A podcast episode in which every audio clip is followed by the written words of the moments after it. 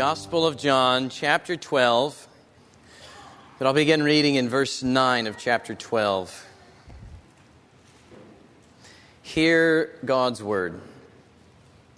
When the large crowd of the Jews learned that Jesus was there, they came not only on account of him, but also to see Lazarus, whom he had raised from the dead. So the chief priests made plans to put Lazarus to death as well, because on account of him, many of the Jews were going away and believing in Jesus. The next day, the large crowd that had come to the feast heard that Jesus was coming to Jerusalem, so they took branches of palm trees and went out to meet him, crying out, Hosanna! Blessed is he who comes in the name of the Lord, even the King of Israel. And Jesus found a young donkey and sat on it, just as it is written Fear not, daughter of Zion. Behold, your king is coming, sitting on a donkey's colt. His disciples did not understand these things at first, but when Jesus was glorified, then they remembered that these things had been written about him and had been done to him. The crowd that had been with him when he called Lazarus out of the tomb and raised him from the dead continued to bear witness. The reason why the crowd went to meet him was that they had heard he had done this sign. So the Pharisees said to one another, You see, that you are gaining nothing. Look, the whole world has gone after him. Let's pray. Father in heaven, I ask that you would cause us to glory in our Savior this morning and that he would be ever more beautiful to us as we walk through this passage of your word together. Send your Holy Spirit to illumine our hearts and minds and we ask it in Jesus' name. Amen. Well, let me say up front that I had a difficult time this week pulling everything together into one coherent uh, piece, but I'm hoping that the hodgepodge of a sermon I do have will help you see the blessedness of Jesus Christ. The entire thrust of this passage is meant to move our hearts to declare of Jesus, Blessed is he who comes in the name of the Lord, even the King of Israel. So I have six observations to share with you to that end. And then after those six observations, I have six points of application that stem from us beholding Jesus and all his blessedness. So hang on to your seats. We've got a lot to cover. Number one, as Jesus enters into uh, Jerusalem, from Bethany, remember that Jesus is the one who gives life to the dead. You know, sometimes we have a hard time holding the story together as we keep reading in John's gospel. But John wants us to keep this in mind. Jesus is the one who gives life to dead people. On both sides of the event of Jesus entering Jerusalem, John reminds us that Jesus is the one who raised Lazarus from the dead. We see it in verse 9. When the large crowd of the Jews learned that Jesus was there, they came not only on account of him, but also to see Lazarus, whom Jesus had raised from the dead.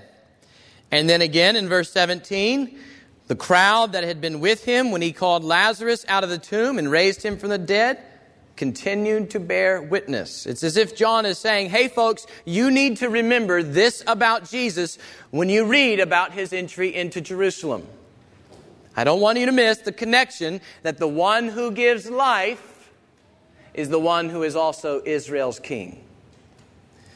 Those two things come together for us between chapters 11 and 12. Jesus gives life, and Jesus is Israel's king, which is precisely the aim of John's entire gospel.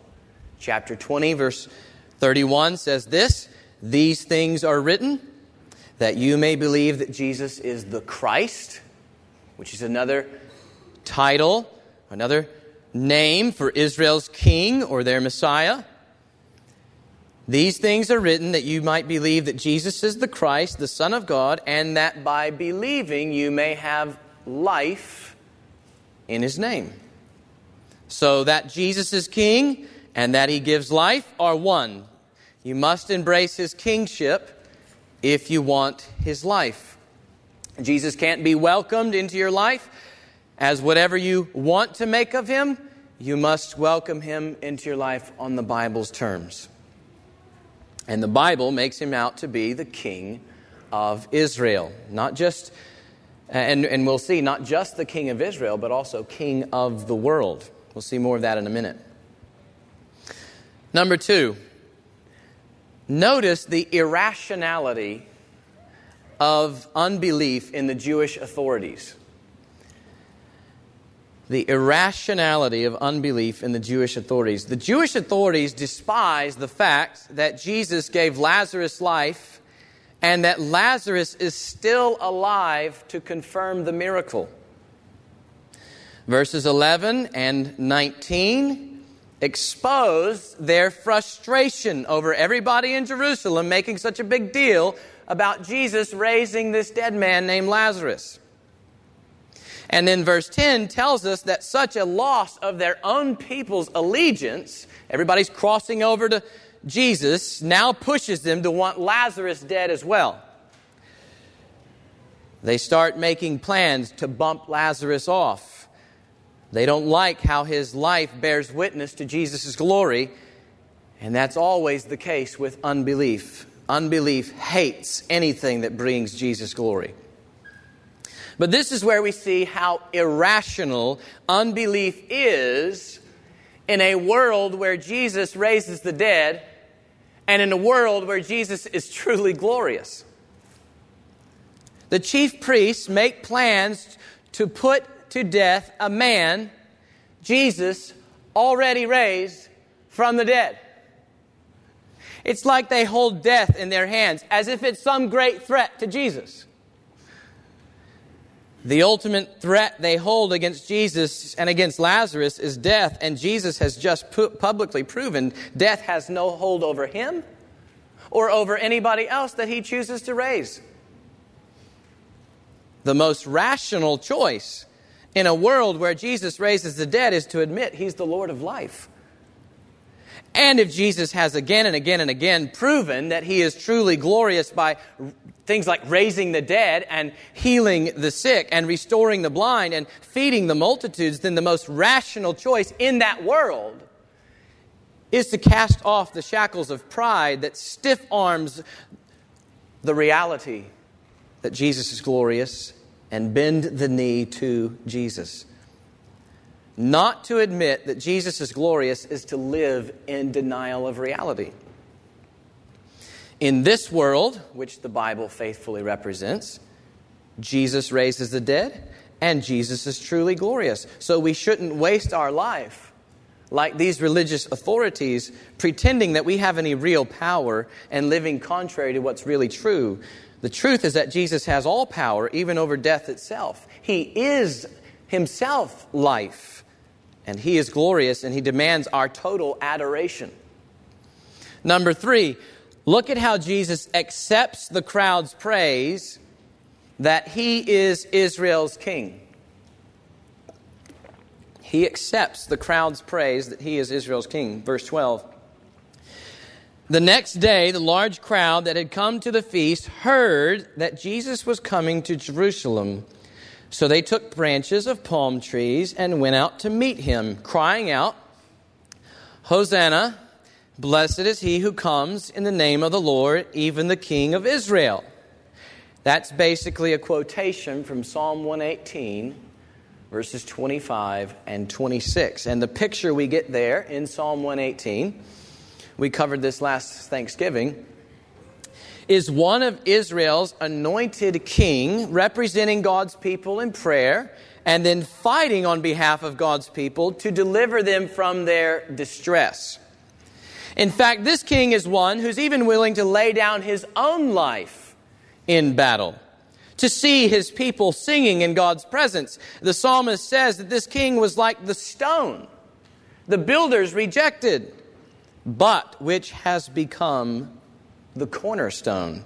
In other words, the Lord actually ordains this king's sufferings and his rejection to establish his work in rescuing his people. And the work is so complete, this king's work is, is so total that the king even returns from battle with great victory over God's enemies and brings them, brings all the people he represents in battle right through the gates of righteousness into the very presence of God. And in this great celebratory procession up to the Temple Mount, all the people are called to bless God's chosen king with these words Hoshiana, which means save us, we pray. Blessed is he who comes in the name of the Lord. This crowd coming out to meet Jesus with palm branches in hand are using the words of Psalm 118 to bless Jesus. Now, they don't understand everything about Jesus. We know they're really excited about him raising Lazarus from the dead, but that's about the extent of their faith. They're amazed by his miracles, but they still don't really understand the full nature of his mission. And John will point that out later in verse 37. But still, their excitement over Jesus builds to the point that they seem ready to welcome him as their king, even using a blessing known to the people from Psalm 118 to welcome him. And watch what Jesus does.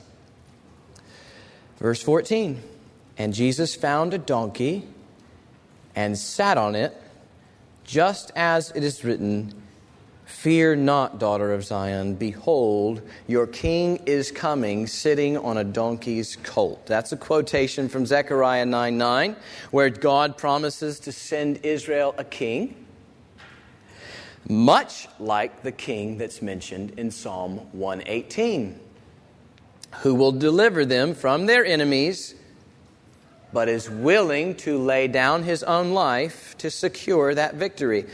When he comes to save them, this king will come as a humble king riding on a donkey as opposed to a great war horse with his chariot.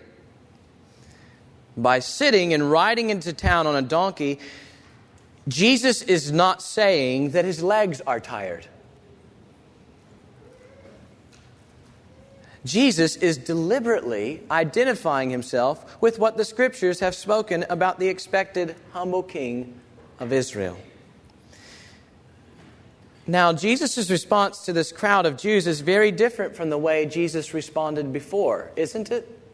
Remember in chapter 6, verse 15?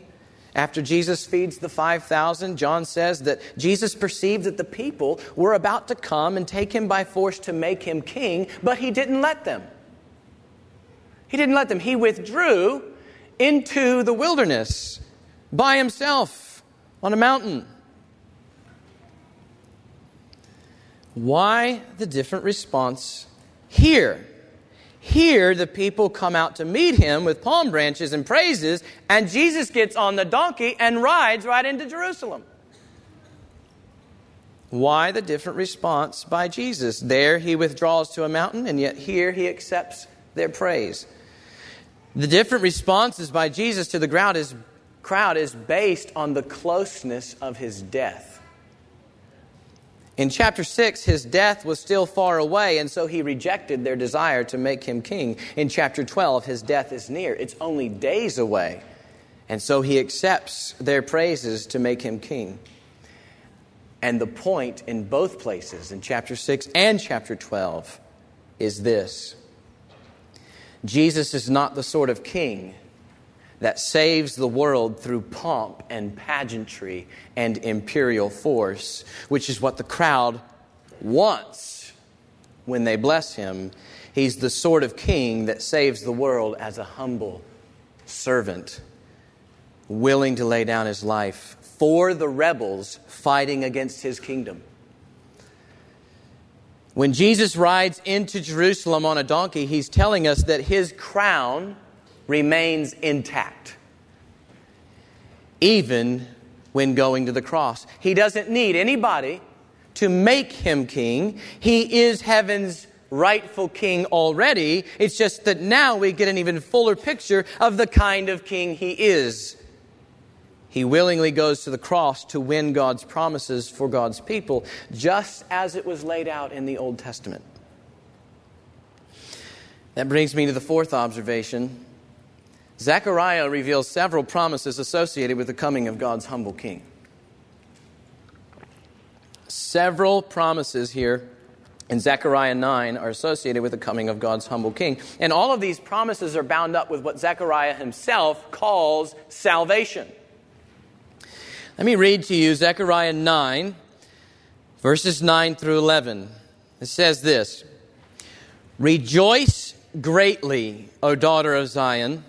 Shout aloud, O daughter of Jerusalem. Behold, your king is coming to you, righteous and having salvation is he, humble and mounted on a donkey, on a colt, the foal of a donkey. And here we go with the promises. First promise I will cut off the chariot from Ephraim and the war horse from Jerusalem, and the battle bow shall be cut off, and he shall speak peace to the nations. Second promise His rule shall be from sea to sea, and from the river of the from the river to the ends of the earth. Third promise as for you also, because of the blood of my covenant with you, I will set your prisoners free from the waterless pit. That's another way of talking about freedom from captivity in Babylon through a new and greater exodus. So, peace finally brought to the nations, universal rule established over the earth, and prisoners freed by the blood of the covenant. Those three promises are associated with the coming of God's humble king. So when Jesus sits on the donkey and rides into Jerusalem, he's doing even more than simply saying, Hey, I'm Israel's king. He's also revealing how he intends to use his kingship to bring these promises to pass. How he plans to use his authority and exercise his power to fulfill these promises for God's people and for the world, which brings us to number five. Jesus wins these promises for God's people and for the world by first enduring the cross. He wins these promises for God's people and for the world by first enduring the cross. God promised peace for the nations. And the New Testament is replete with passages speaking to Jesus, securing such peace first through his cross.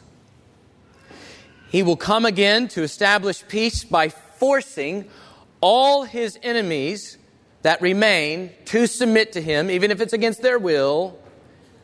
He will do that one day but he first comes as a humble king to win peace for his own people by securing everything necessary to conquer their hearts, to overcome their rebellion, to forgive their sins and make them right with God, and to give them life that only his kingdom knows a life of peace both peace with God and peace with other men and women.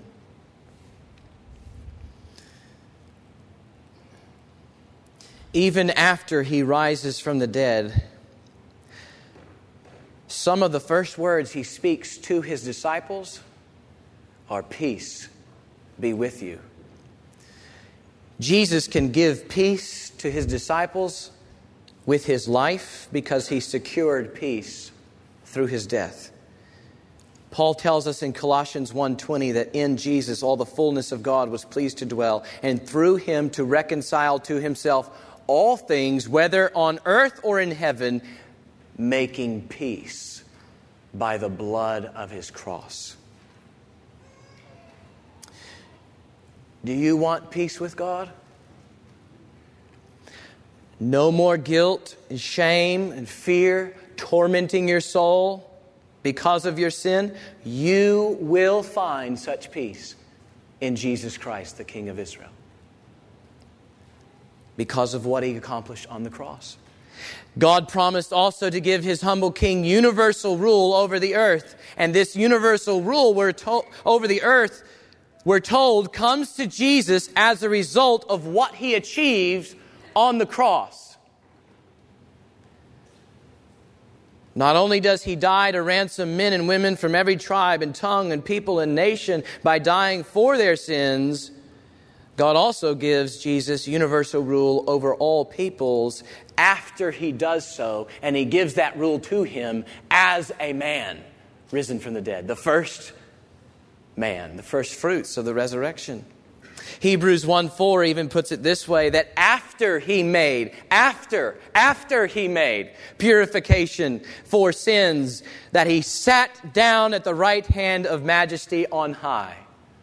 Only after making purification for sins did he sit down at the right hand of God's majesty on high as a man, the God man.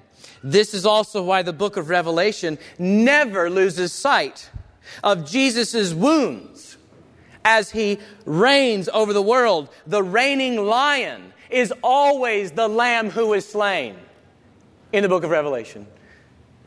His wounds forever stand as a reminder of how God conquers, of how God would bring about his universal rule through Jesus' cross. And God also promised that prisoners would be freed because of the blood of his covenant. And here we see Jesus riding into Jerusalem to spill that very blood on behalf of multitudes held captive by their own sin. We can't lose sight of this. I mean, this Jesus, remember, is the Passover lamb, right? The Lamb of God who takes away the sins of the world. That lamb's now riding into Jerusalem to spill his blood and release the captives. We took the Lord's Supper last week and celebrated the new covenant in Jesus' blood, which He poured out for many for the forgiveness of sins. The Jews simply want freedom from their political oppressors when they're shouting these words. But Jesus came to give them more freedom than that. He came to free his people from bondage to sin. This is the sort of king Jesus is. He gives us the deliverance we truly need not to the deliverance we think we need. The deliverance we truly need is the freedom from the power and the consequences of sin. Before he comes as king to judge the world, he comes as king to rescue the world from sin through his own death. Jesus' kingship is one of unspeakable humility the king of all kings rides to his death in the place of countless rebels. That's the picture we're getting here. Final observation before we get into application. Please see that the Holy Spirit testifies of Jesus so that you don't miss Jesus. Please see that the Holy Spirit, right now, as we're reading these words, is bearing witness to Jesus so that you do not miss Jesus. Look at verse 16. His disciples did not understand these things at first. So, everything we've said about this up to this point about Jesus fulfilling Psalm 118, fulfilling Zechariah 9 9, even the disciples didn't understand these things when they were happening. They heard what the people were saying. They saw Jesus get on the donkey, but they didn't understand their true meaning as they were happening. It's not as if everybody knows that Jesus has to die according to God's plan in the Bible, and so they're all just playing along. Right? Yay, Hosanna!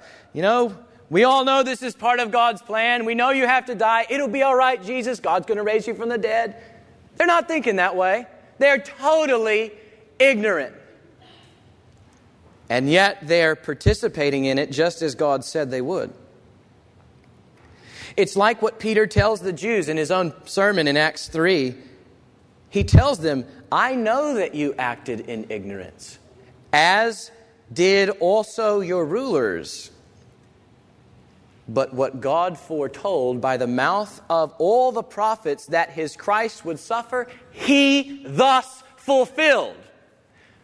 Meaning, he thus fulfilled through all of your ignorant acts. And then he says, repent.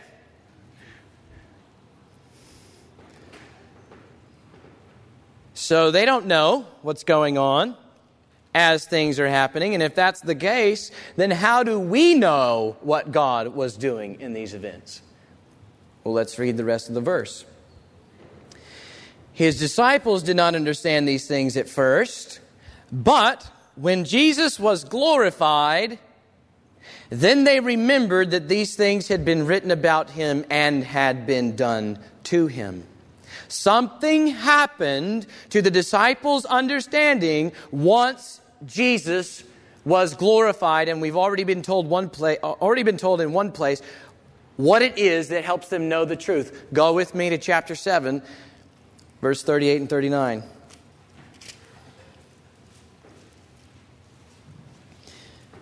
Chapter 7, verse 38.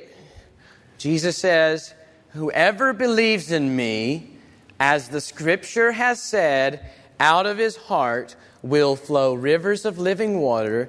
Now, this he said about the Spirit, whom those who believed in him were to receive. For as yet the Spirit had not been given because Jesus was not yet glorified. So once Jesus is glorified through the cross and resurrection, we're told the Spirit would be given to those who believe in him. Go with me now to John chapter 14 and listen to what Jesus says the Spirit will do once he dies, rises from the dead, and sends the Spirit. Chapter 14. Look at verse 26. But the help the helper, the Holy Spirit, whom the Father will send in my name, he will teach you all things, and get this, and bring to your remembrance all that I have said to you. How did they remember? They remembered all that I have said to you because the Holy Spirit Himself comes. Then, chapter 15 chapter 15, verse 26 and 27, Jesus tells them there, But when the Helper comes, whom I will send to you from the Father, the Spirit of truth, who proceeds from the Father, he will bear witness about me. And you also will bear witness, because you have been with me from the beginning. In other words, you've seen everything that's taken place. When I ascend into heaven, I'm sending the Spirit, and He's going to teach you all that that was about. He's going to take the Old Testament, use it, and give you understanding to everything that I'm about. The words that we're reading about Jesus today in this book are not merely the words of a man named John. They are the words of the Holy Spirit Himself bearing witness to Jesus. God speaks here. The Spirit taught John the meaning of these events, and they're here in this book for you to believe and for you to stake your life on them. The Spirit gave John clarity about what he witnessed so that none of us miss the truth about Jesus. The Spirit had John interpret Jesus' entry into Jerusalem in light of Zechariah 9 9, so that we would see who he really is. He is the humble king who came to save countless rebels by giving his life for them. So when we say Hosanna, as Christians, we don't say Hosanna from ignorance. We say Hosanna from hearts full of divine revelation and illumination given by the Holy Spirit Himself.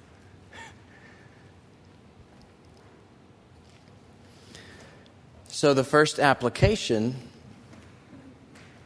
now is this bend your knee to Jesus, the King of Israel. Bend your knee to Jesus, the King of Israel. Give him all adoration. If you are to know eternal life, which is to experience the forgiveness of your sins and fellowship with God Himself, then you must receive Jesus as this King of Israel. Zechariah also promises a second coming of this king. And John does as well in the book of Revelation. But that day will not look anything like the day we just read about. On that day, heaven will open, and Jesus will come on a white horse. His eyes are like a flame of fire. His robe is dipped in blood from the enemies he tramples under his feet. And he will strike down the nations with the word of his mouth. Zechariah says this the, their flesh will rot while they are standing. Their eyes will rot in their sockets, and their tongues will rot in their mouths. Everyone will hide themselves in caves and among the rocks and the mountains, calling to the mountains and the rocks to fall on us and to hide us from the face of him who is seated on the throne and from the wrath of the Lamb.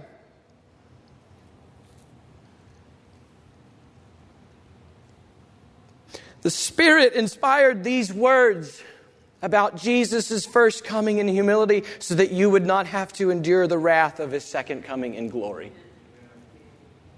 His first coming in humility was to rescue you from the day of wrath. He rode into Jerusalem as a man to suffer under God's wrath in your place on the cross so that you would not have to experience God's wrath ever by faith in Him.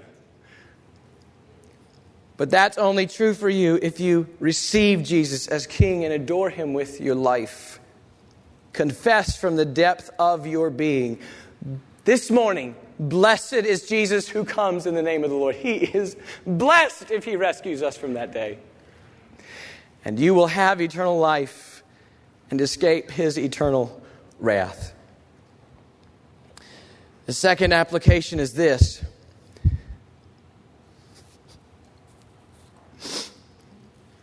Jesus' coming should drive away our fears. That is, our fears, if we are, if we are his people, Jesus' coming should drive away our fears.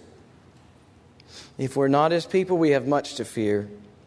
But if we are his people, Jesus' coming should drive away our fears. Look how John quotes Zechariah 9 9 in verse 15. He says, Fear not daughter of Zion. Daughter of Zion is another name for God's people in the Old Testament. Fear not, behold, your king is coming. In Zechariah 9 9, the people are actually commanded to rejoice.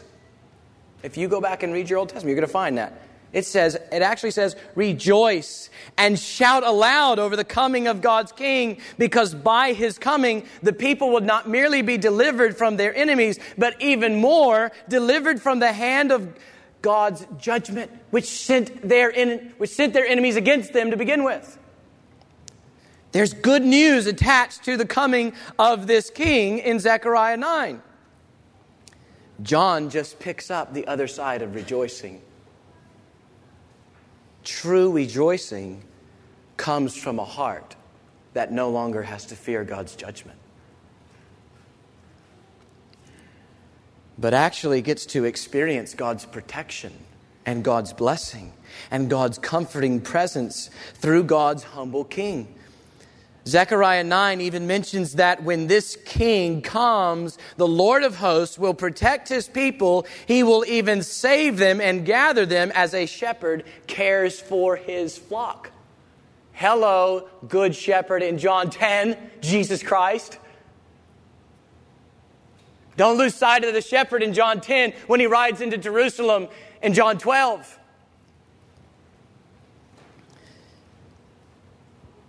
Jesus comes into Jerusalem as the good shepherd king to take away God's wrath from God's people, to win them all the protection that they need under his blood, and then to comfort them with God's very presence. Church, we overcome fear by knowing that Jesus reigns among us. We overcome fear by knowing that Jesus reigns among us and for us. He was reigning for us when he rode into Jerusalem to die for our sins, and he's reigning for us now to ensure that God's wrath is forever removed from us. He even reigns to protect us. Even if we meet our greatest enemy in this life, which is death itself, He reigns to bring us immediately into the presence of God and reigns also to give us a new body at the resurrection of life. We don't have to fear any dangers if Jesus is our King. We gain all we need for acceptance with God by His coming for protection by God through His kingship, for fellowship with God by His presence with us.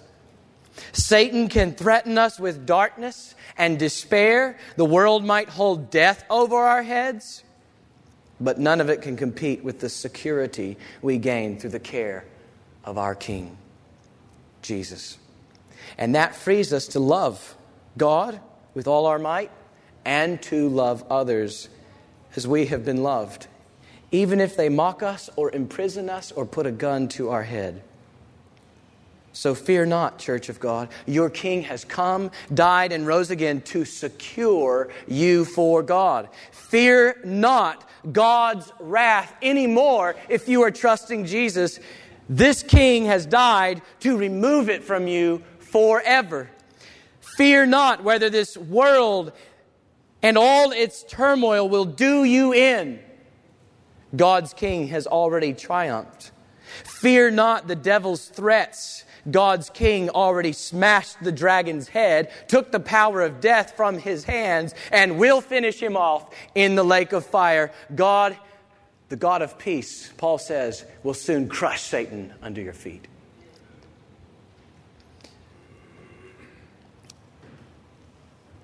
Third application.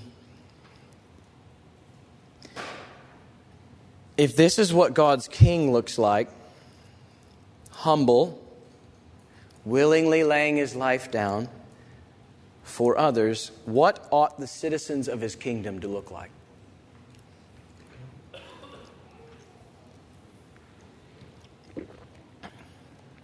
If this is how the king has loved us, coming to the world in humility, willingly laying his life down for our eternal good, then how should we love others as citizens of his kingdom?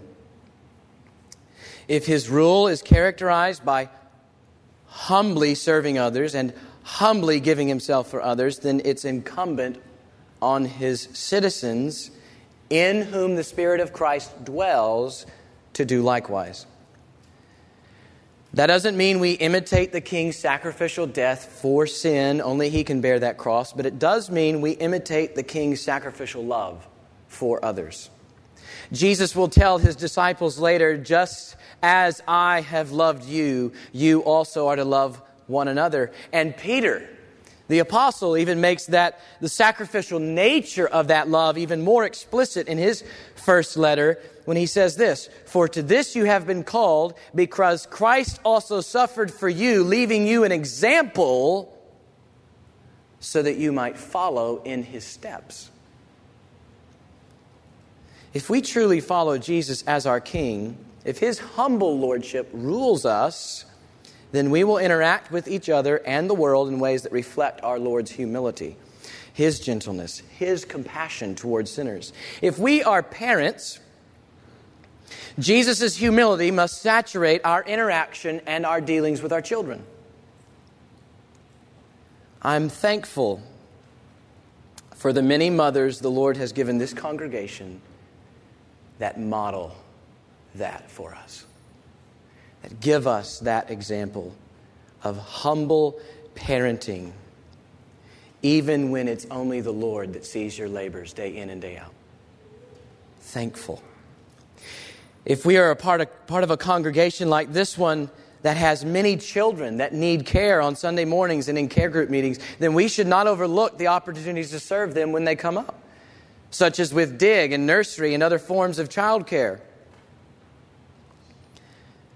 Having the humility of Jesus means we jump at the opportunity to serve the least of these and never view ourselves as too high above them, too high to teach them.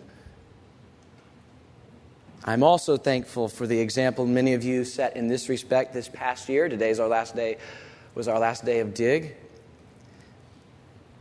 I'm thankful for the humility you model for us when you take on these responsibilities for the eternal well being of our children.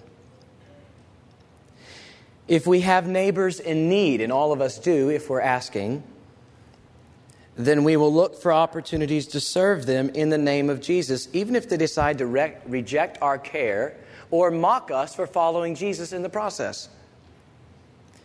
Our business practices should also emulate Jesus as we humbly look for ways to serve the well being of our coworkers, even if it is going and getting them a cup of water between break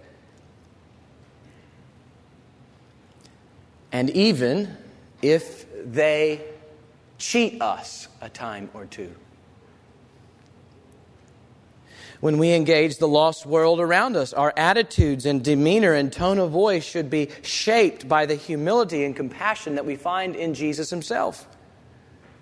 That doesn't mean we jettison truth or that we're never called to be firm and bold with the gospel we proclaim, but it does mean we won't simply be trying to win arguments. shame the other party, gloat over the wicked for their ignorance. They must see our tears. They must see and observe our service accompanying the truth we speak about Jesus. We must spend our lives for each other and others in our community in humble, sacrificial ways, just as our King spent himself for us. That also means, and here's application number four Christianity does not advance the gospel by taking the lives of others. Christianity does not advance the gospel by taking the lives of others. Jesus says in John 18, verse 36, so this is the king speaking, and he says, My kingdom is not of this world. If my kingdom were of this world, my servants would have been fighting that I might not be delivered over to the Jews. But my kingdom is not of this world. In an age of increasing terrorism, where there is a growing pattern of religious martyrdom like suicidal bombings in the name of radical Islam, we must keep looking to how our King desires us to respond. And it is not with violence and vengeance as a church. While church history sadly proves otherwise, Christians should not take life to advance the gospel, but offer life in the gospel while laying down our own lives if they want to take it. When the world continues to dish out hatred, lies, and violence, and it's coming. It's coming. We, just like our King, respond with love, truth, and self sacrifice. So prepare yourself by looking at your King. Number five, men and boys. I think we see an excellent picture of manhood in this scene with Jesus as the humble king. And I don't think that's a stretch in application because Jesus was called the bridegroom in chapter 3. And the bridegroom of chapter 3 is the one riding into town on a donkey to lay his life down. Our culture normally associates manliness with the power to get what you want when you want it at the expense of others. They equate strength with domination. But that's not what we observe in Jesus, who bore God's image perfectly and always did what was pleasing to God as a man. We see in Jesus what every man was created to be like and what does he do in this scene? He is the king of the world, and yet he stoops to serve the world. He doesn't assert his power at the expense of others, he uses his power to serve and to save others. He doesn't exercise his authority as king to take from others, he exercises his authority as king to give to others what they truly need. Remember this the next time that you are tempted, men, to establish your authority in the household by force or with a raised voice or by dominating the situation. Or the next time you're tempted to assert your power at the expense of somebody else. Look to how your king loved you that you might be with him and look like him and then humble yourself to serve as he humbled himself to serve. True manliness revolves not around boasting your best game or flaunting your riches or dominating others. Rather, it revolves around how much you reflect the character of the King of Kings himself. And even more could be said to you men who are fairly passive in your leadership of the home and your wife and in your relationship with other brothers in this congregation. There is nothing passive about King Jesus. He came from heaven, he went to the cross, he took the initiative to save others and to welcome his bride back to himself, to win her. Men, let's make it our prayer to look more and more like Jesus, we should repent, men, everywhere we do not look like him. And we should make it our longing to be like him more and more and more and more. If you don't desire to be like Jesus, you need to be saved. Repent and come to Jesus, and God will forgive all of your sins. He will wipe your slate clean. And then He will put His Spirit in you and conform you to the image of His Son. And ladies, keep looking to Jesus even when we fail you. Jesus will never fail you. Last word of application. We should pray with great confidence for Jesus' kingdom to prosper. We should pray with great confidence for Jesus' kingdom to prosper. Great confidence for prayer comes from a passage like this one because in it we see God's King on his way to accomplish everything that needs to take place to bring his kingdom about. Whether that's peace for the nations or his universal rule over the new creation or the setting of prisoners free through his blood, all of these things Jesus is in the midst of accomplishing them for God, as we read here in John 12. And we further know that he not only went to the cross as king, but God also vindicated him as king as a way to tell us that what he began with his ride into Jerusalem, he will bring it to completion. God vindicated him as king on the third day when he rose again. And therefore, we should pray based on what our king accomplished in his first coming until we see God bring it in full at his second coming. We should pray between the resurrection and the second coming we should pray that what God began, He will bring to completion. We should pray for the kingdom of God to advance among our neighbors and our coworkers. We should pray that God sets them free from their sins through the same blood that set us free from our sins, namely the blood of Jesus. We should pray that God would bring his peace to all peoples through the gospel, and we should pray that he would soon split the skies to come and deliver us once and for all. To that end, I'd like to pray now. Father in heaven, I pray that you would give us great confidence in prayer from day to day that even though we don't see the end yet, we do see Him who died and is now risen and seated at your right hand. And we know that He will not fail. He didn't fail us going to the cross, and He will not fail us in bringing His kingdom in its fullness.